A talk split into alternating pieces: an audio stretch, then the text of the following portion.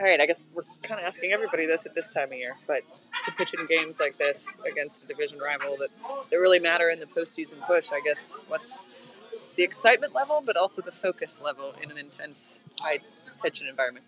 I mean, it's you know you understand the games do mean a lot. You know every game's important, but you kind of approach it the same way. It's you know the excitement that that's there, but so is for me, it's there every start. You know, it's exciting to go out there and pitch in a big league game, especially starting a big league game. So I'm not going to approach it any different. But uh, yeah, I mean, we, like I said, we know what's at stake. You know, and it's every game is important. So. What's impressing you though about the way this team is playing down the stretch? It seems like you guys are kind of vibing at the right time. Yeah, I mean everything. I mean, like you said, that's that's a good way to put it. Everybody's vibing. You know, it's we're finding different ways to win ball games, and that's important. You know, it's not solely on the hitters or you know solely on the pitching or whatever. It's we're finding ways to win, and everybody's contributing. You know, from the defense, from the pitching to the hitting. You know, whether it's a close ball game or we're able to blow them out. Um, it's it's a good time to really be clicking like we are, and I mean, you know, we're really vibing is a good word to use. Any advice or tips and tricks for Drew Rasmussen as the dad of a newborn, having just gone through that not long ago? Uh, I asked him yesterday if he had his hospital bag packed, and he's like, "No, no." And I was like, "Stevie's been all over you, right?" And he said, "Yeah." He's like, "I'll go do it tomorrow." And no.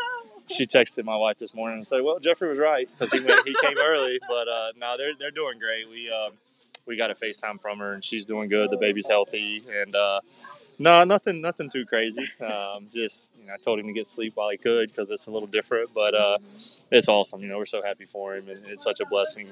Um, and then, like I said, they're they're all healthy and in good spirits, so that's great. You called it a day early, then. Well, no, I just said it, it can sneak up on you. Yeah, I was like, you, you better, uh, you better get that done because I know Mama's gonna be angry if you gotta go to the hospital with no bag. So, but it's it's good. I'm, I'm really happy for him. Jeffrey, does facing Boston mean anything more to you just because they were your last organization?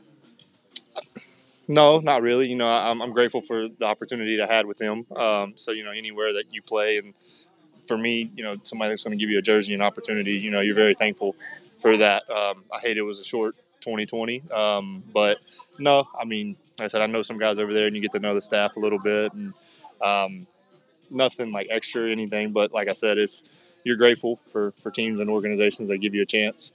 So um, nothing nothing past that really. I know on that end though, they were the team that you felt you tipped against two starts ago. Is are you more careful against them just because of how good some of their veterans are at picking things up? Or? Um, yes and no. I mean, like I said, they got a lot of veterans over there. They got a lot of guys that have been playing together for a long time. So, you know, they they're gonna you give them an opportunity, they're gonna take advantage of it. They're they're really good. They got like I said, they got great players over there, um, up and down the lineup. So you just try to eliminate any you know maybe advantage you may give them, and just you know pitch like everybody else.